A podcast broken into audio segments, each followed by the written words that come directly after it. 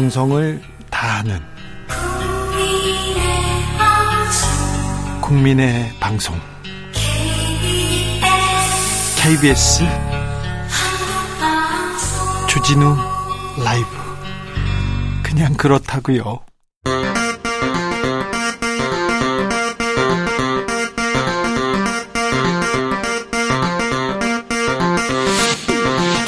주진우 라이브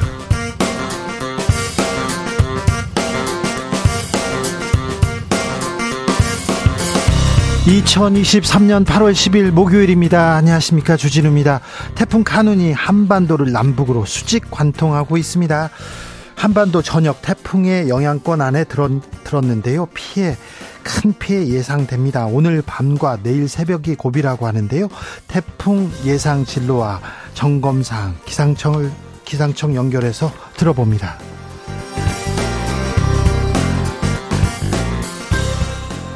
분당 흉기 난동 피의자 최원종이 오늘 검찰에 송치됐습니다. 최근 잇따라 벌어지는 무차별 흉기 난동 사건들 처벌도 중요합니다. 하지만 범죄 예방 이 근본적인 대책 더 집중해야 된다. 이런 지적들 나옵니다. 기자들의 수다에서 고민해 봅니다.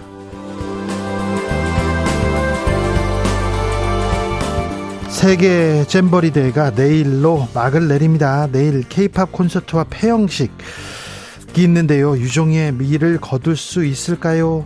정치권에서는 행사가 끝나는 대로 책임 공방 이어갈 계획인데요. 어떻게 정리될까요? 최고의 정치에서 먼저 살펴봅니다. 나비처럼 날아 벌처럼 쏜다. 여기는 주진우 라이브입니다.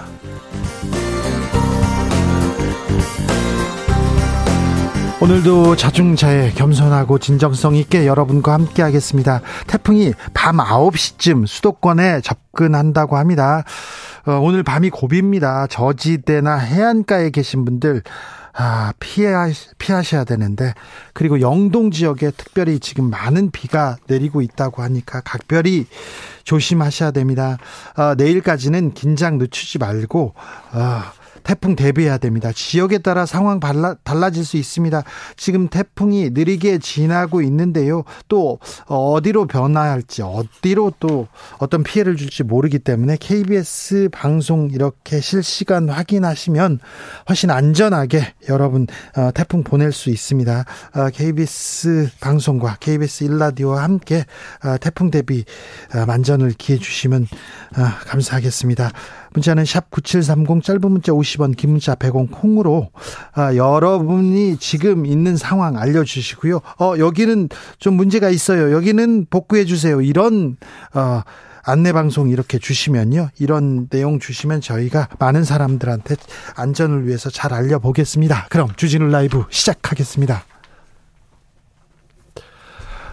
아, 속보 말씀드립니다. 대구, 울산, 경북에 풍랑경보 발효됐습니다. TV, 라디오, 스마트폰 통해서 풍랑정보 수시로 확인하셔야 됩니다. 관공서 재난경보에도 어, 주의를 하셔야 됩니다. 해안가 낚시꾼, 야영객, 행락객 안전한 곳으로 대피해야 합니다. 지금 낚시한다, 수영한다 하시는 분들 꼭 있습니다. 대피하셔야 됩니다. 높은 파도가 발생할 위험이 있는 방파제, 방조제 등에는 가지 말아야 합니다. 바닷가의 파도에 어, 파도에 휩쓸 휩쓸릴 위험 큽니다. 나가지 않도록 해 주십시오.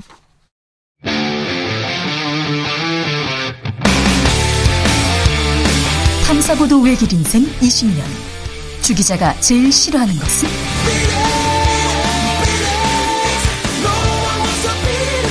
세상에서 비리와 부리가 사라지는 그날까지 오늘도 흔들림 없이 주진우 라이브와 함께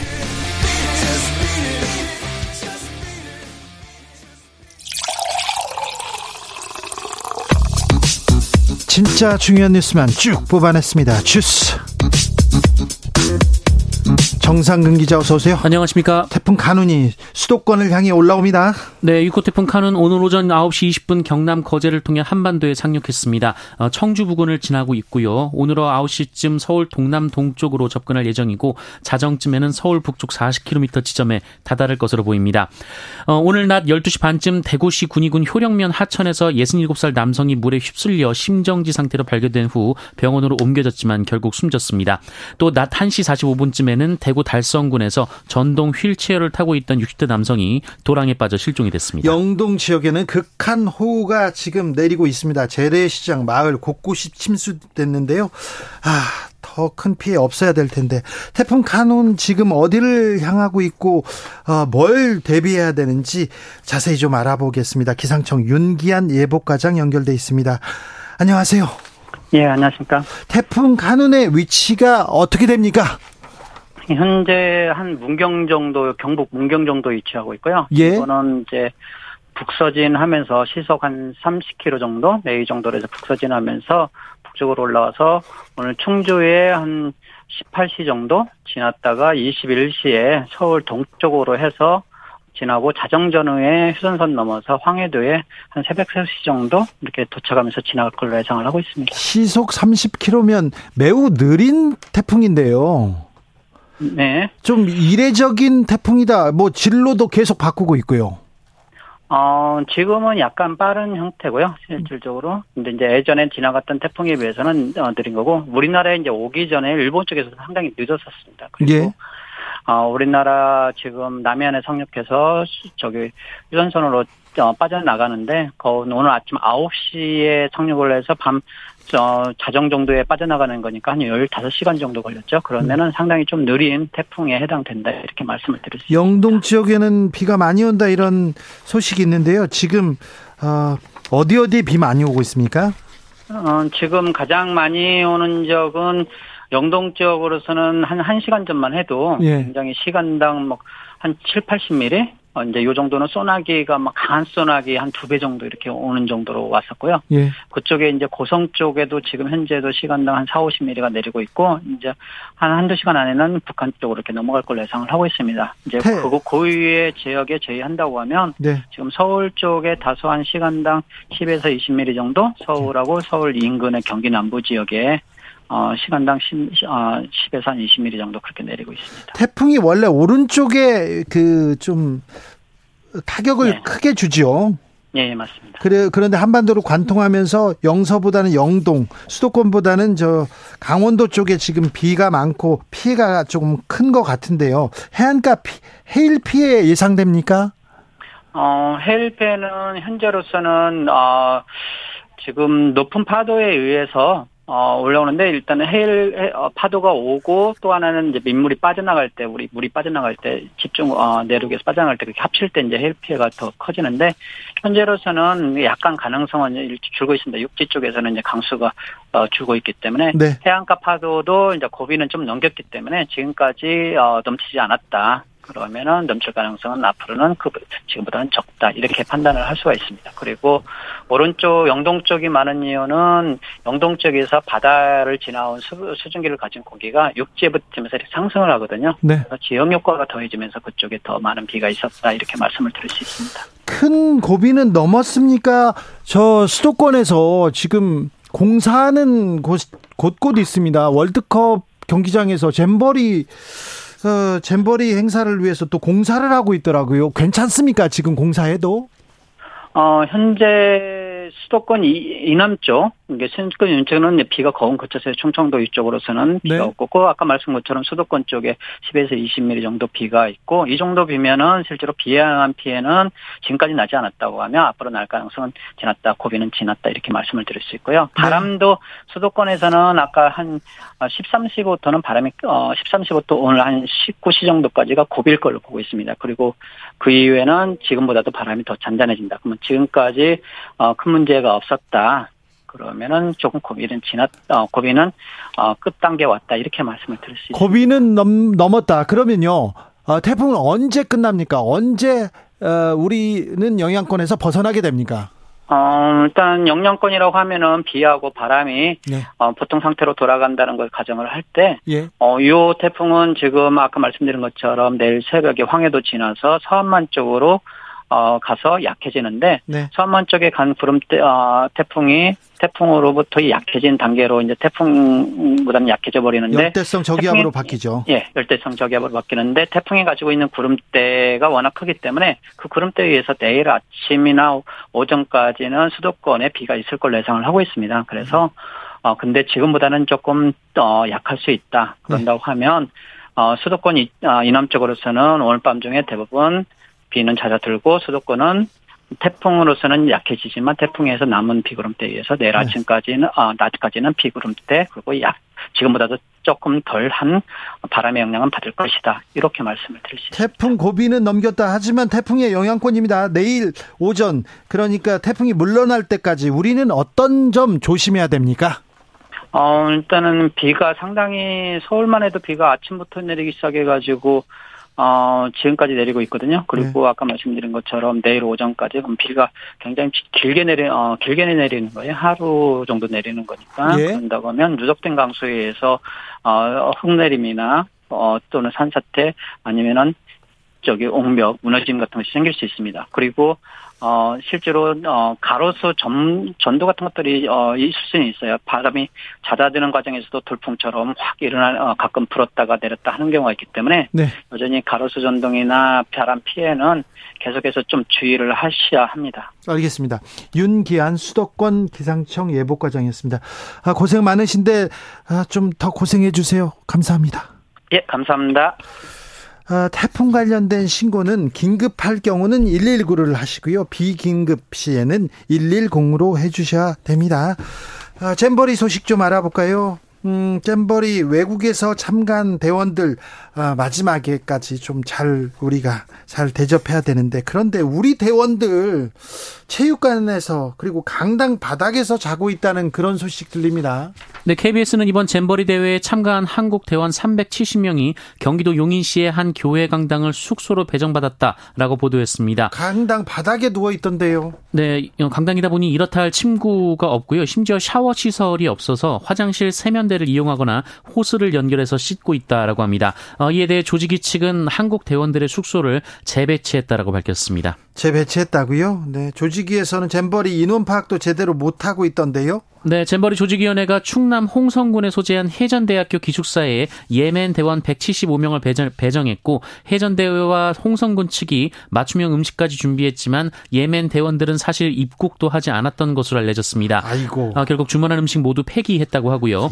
이 정도였습니까? 이렇게 엉망이었었나요? 참.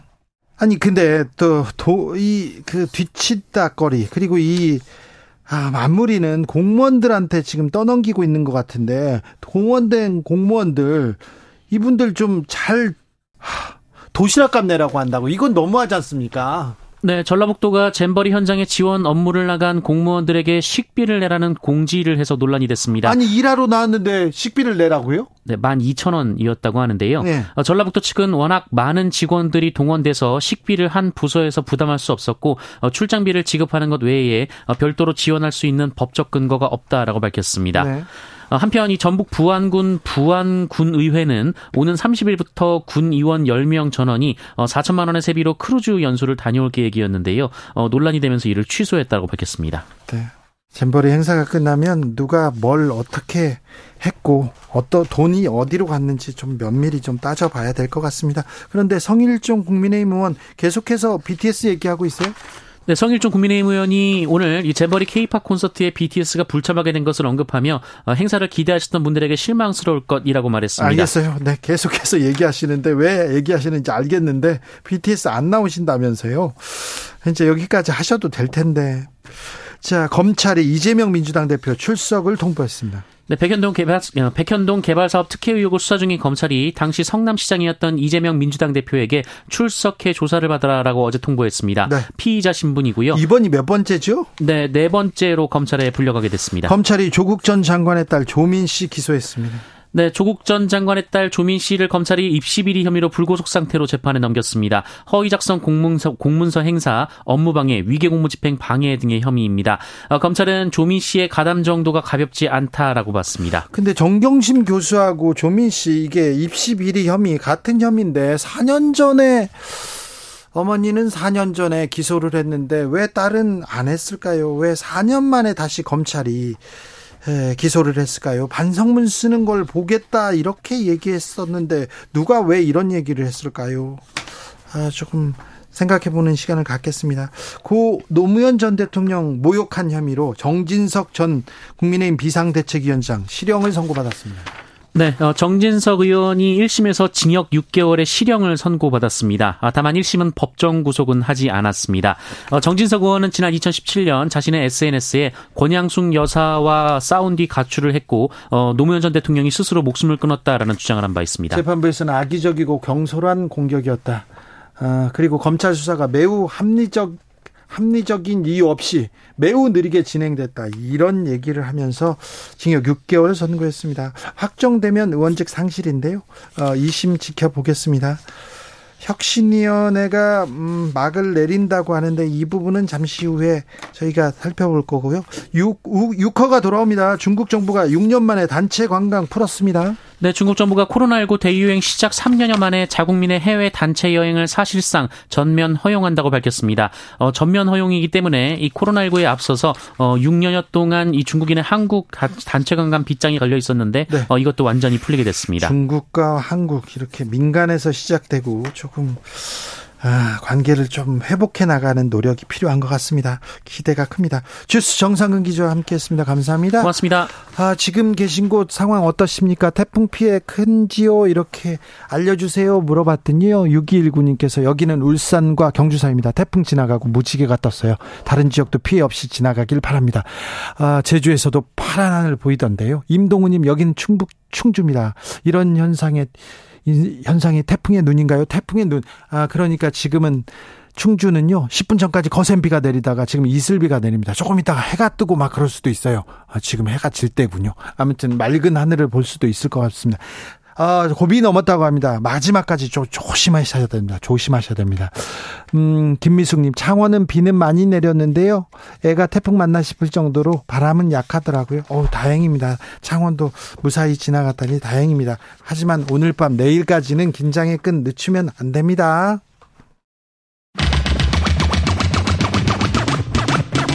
주진우 라이브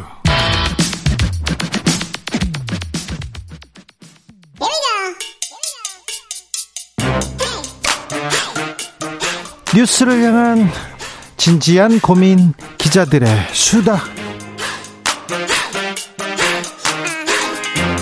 라이브 기자실을 찾은 오늘의 기자는 한결 한결의 오연서 기자입니다. 네. 안녕하세요. 오랜만에 뵙습니다. 네, 오랜만입니다. 네. 어떻게 지내셨어요? 저 요새 그 법조팀에 있습니다. 네. 법원 네. 출입하고 있고요. 이제 네. 사회부에서 다시 일을 하다 보니까 네. 아, 사건 사고들이 왜 이렇게 많은지. 그렇죠. 네. 특별히 최근에 무차별 난동 사건 어, 좋은 기사 많이 쓰시더라고요. 아, 열심히 취재하고 있습니다. 네.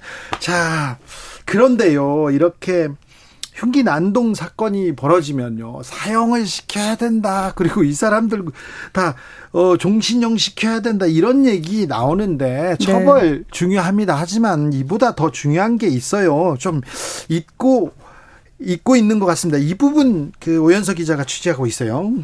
네, 어, 그 사실 이 무치, 무차별 범죄라는 게 좀 계속 일어나고 있었던 상황이 예. 일어나고 있는데 나올 때마다 이제 엄벌, 뭐 격리하는 거 뭐 이런 거에만 좀 초점이 맞춰져 있다 보니까 전문가들이 어떤 대책을 좀 생각하고 있나 봤더니 법무부가 내놓는 대책들이랑은 좀 결이 다르더라고요. 이걸 많이 연구했던 전문가들은. 그렇죠. 예. 어, 자, 지금 근데 무차별 범죄 계속해서 이렇게 일어나고 있는데 네. 사실은 음, 좀 예상할 수 있었죠. 어, 물론 뭐 이렇게 갑자기 이렇게 튀어나오는 이런 범죄에 대해서 좀 놀란 게 사실이긴 하지만 네. 여러 연구들을 보면 이 무차별 범죄자들이 이미 많은 범죄 전력을 저지른 이제 그런 공통적인 특징이 있다는 연구 결과들이 이미 많이 나왔습니다. 그러게요. 좀 반사회적 기질이 있어요. 정신적으로 좀 불안하고 네. 그리고 사회에서 격리돼 있고요. 네.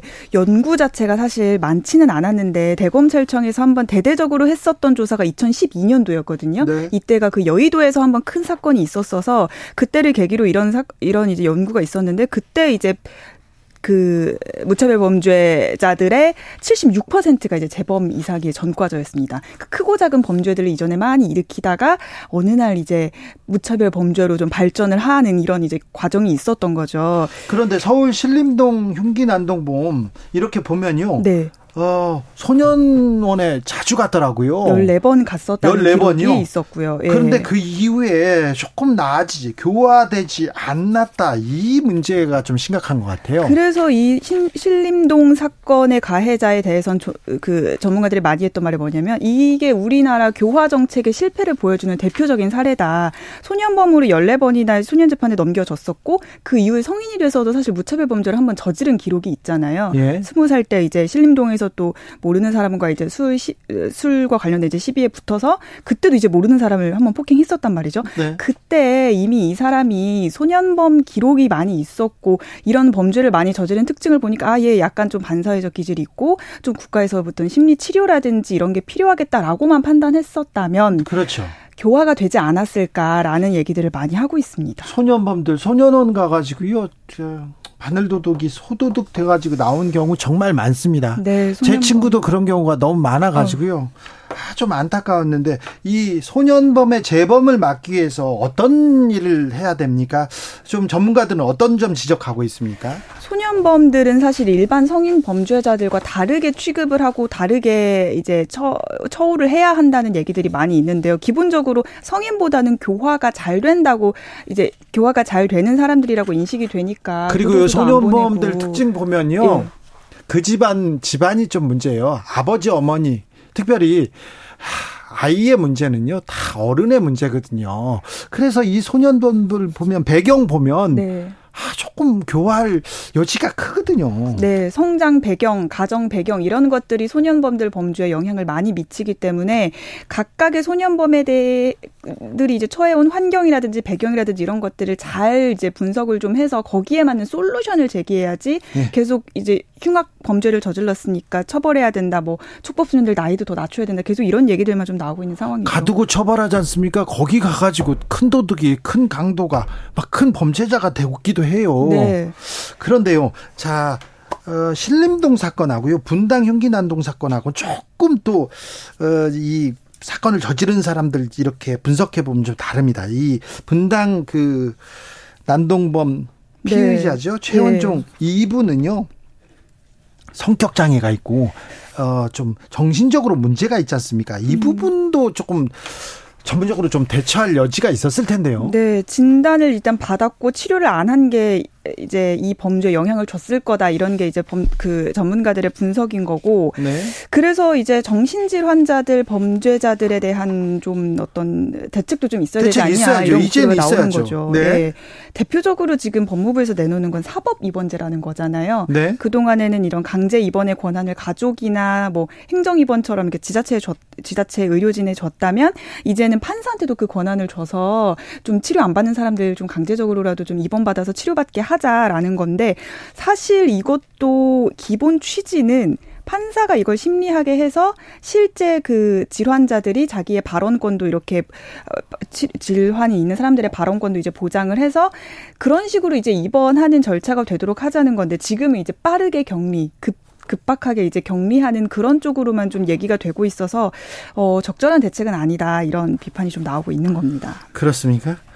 정신질환 범죄자들 음, 좀 현황은 어떻습니까? 현행법에서는 어떻게 또 다루고 있어요? 어, 정신질환자들이 만약에 정신질환으로 인해서 범죄를 발 범죄를 저질렀다. 이게 이제 판사가 이런 식으로 이제 판단을 하게 된다면 치료 명령 또는 치료 감호 이 둘 중에 하나 처분을 좀 할 수가 있거든요. 예? 치료 명령 같은 경우에는 조금 더 이제 가벼운 범죄에 대해서 통원 치료를 받을 수 있게끔 이제 명령을 하는 거고 치료 감호는 실제 그 법무병원이라는 곳에서 정신질환자들이 좀 치료를 받으면서 교화될 수 있게끔 하는 그런 처분이 있습니다.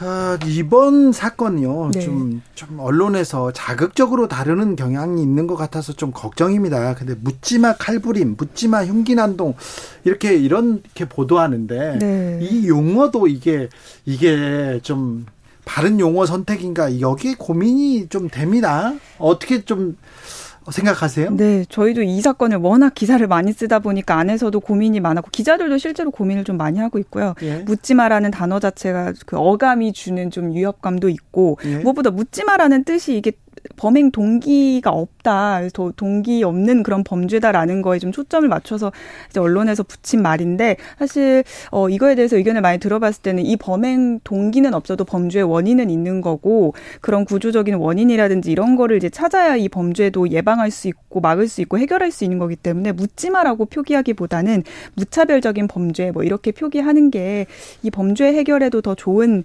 표현이지 않나라는 생각을 저는 개인적으로 좀 하고 있습니다. 무차별 범죄. 네. 아, 네. 조성빈님께서 교화야말로 예방 범죄의 첫걸음 같습니다. 이번 기회에 교화 프로그램 정비해야 될 것 같습니다. 그렇습니다. 사회적으로 고립된 사람이 이렇게 소외됐다가 네. 사회에 대한 무차별 무차별 범죄를 저지르곤 합니다. 그리고 정신질환을 가지고 있는 사람이 어, 제대로 치료를 못 받고 있다가 이게 또 폭발해서 지금 무차별 범죄를 저지르고 있습니다. 네. 장갑차로 막을 수 없어요. 그리고 특공대가 막을 수도 그쵸. 없습니다. 네. 이제는 이 사회가 고민해야 됩니다. 경찰이 이렇게 또 법무부만의 일이 아닌데 어찌 이 그 이번 네. 이번 사건에서 좀 배우고 있는 것 같습니까? 좀 달라지고 있는 것 같습니까? 아, 이게 제가 이번에 한번 좀 취재를 해보니까 느낀 게 이런 정신질환자라든지 무차별 범죄자들에 대해 어떻게 처분을 할 수 있는 권한이 권한을 네. 법무부가 사실상 거의 다 가지고 있다고 가지고 있는 것 같더라고요. 근데 법무부에서는 지금 계속해서 좀 강경 대응 얘기하고 그쵸. 다 잡아들여 얘기만 하고 있는데 그렇게 얘기하면 어, 지금들은 분노한 국민들은 박수를 칠 그쵸. 수는 있어요. 네. 그렇지만 이게 또 근본적인 해결책은 아니잖아요. 네, 지금 일단 다 잡아 넣을 거고 우리가 네. 엄벌 처벌할 거고 뭐 대검에서는 최근에 이제 법정형으로 최고형을 이제 뭐로 구형할 거다 뭐 이런 얘기까지 했는데 사실 그렇지도 않아요. 무기징역 다 할 수도 없는 거고 언젠가 이 범죄자들 사회로 나오거든요. 거거든요. 예. 그럼 그 나왔을 때 사회가 어떻게 할 거냐에 대한 답을 지금은 법무부가 해야 될 시점이라고 생각을 하고 많은 분들이 하는 얘기가 이거 사실 교화도 해야 되고 교육도 해야 되고 치료도 해야 되고 돈 많이 드는 문제인 건데 네. 그런 국민 설득도 필요한 건데 사회가 어떤 대책을 가지고 이 이 이제 자본들을 투입을 할 건지에 대해서 국민들한테 지금은 설명을 좀 하고 설득을 좀 많이 해야 된다. 근데 그 노력은 좀 안 하고 있는 것 같다라는 생각이 좀 그렇죠. 듭니다. 그렇죠. 지금 이제 이 노력해야 될 때인 것 같아요. 네, 맞아요. 그 교화 프로그램 많이 바뀌어야 되고 그리고 뭐 아까 치료 감호 치료 명령도 얘기했지만 그 제도에 뭐 좋은 거 나쁜 좋은 점도 있고 나쁜 점도 있겠지만 그 안에서 치료의 질이 많이 떨어진다는 이야기들도 최근에 많이 나오고 있거든요. 네. 그래서 좀 전반적으로 좀 많이 좀 대대적으로 개조를 해야 하지 않을까라는 생각이 듭니다. 고명숙님께서 영화나 온라인 게임 제작자들도 좀 신경 써, 써야 됩니다. 폭력을 정당화하거나 멋있게 보이게 해가지고 청소년들 따라하는 경향 차단하는 것도 시급합니다. 얘기했는데요. 음. 아, 이 무차별 범죄 이후에 네. 계속 온라인에 글 쓰잖아요. 그 살인 예고글. 예. 예. 이거 이게 저 저는 더 섬뜩해요. 아 이게 아, 사실 이 안에서도 실제로 진짜 정서적으로 좀 문제가 있어서 진짜로 살인 저지르려고 쓰는 분이 한. 한 축에 있을 거고 한 축은 또 장난으로 이걸 지금 하고 있다는 네. 거잖아요. 그 장난에 매우 그 국민들은 불안해하고 네. 떨고 있어요. 그게 테러예요. 네. 맞습니다. 테러 테러에 버금가는 범죄로 보고 처벌을 해야 된다라고 말하는 분들도 많이 있고요. 또 네. 무엇보다 여기에 너무 많은 경찰력이 낭비가 되다 보니까 다른데 또 그러면 구멍이 나거든요. 네, 맞습니다. 그 문제도 좀 있는 것 같습니다. 네, 아, 분석할 부분, 고민할 부분이 많은 것 같습니다. 네. 한결의 오연서 기자와 함께했습니다. 감사합니다. 감사합니다. 교통정보센터 다녀오겠습니다. 임초희 씨.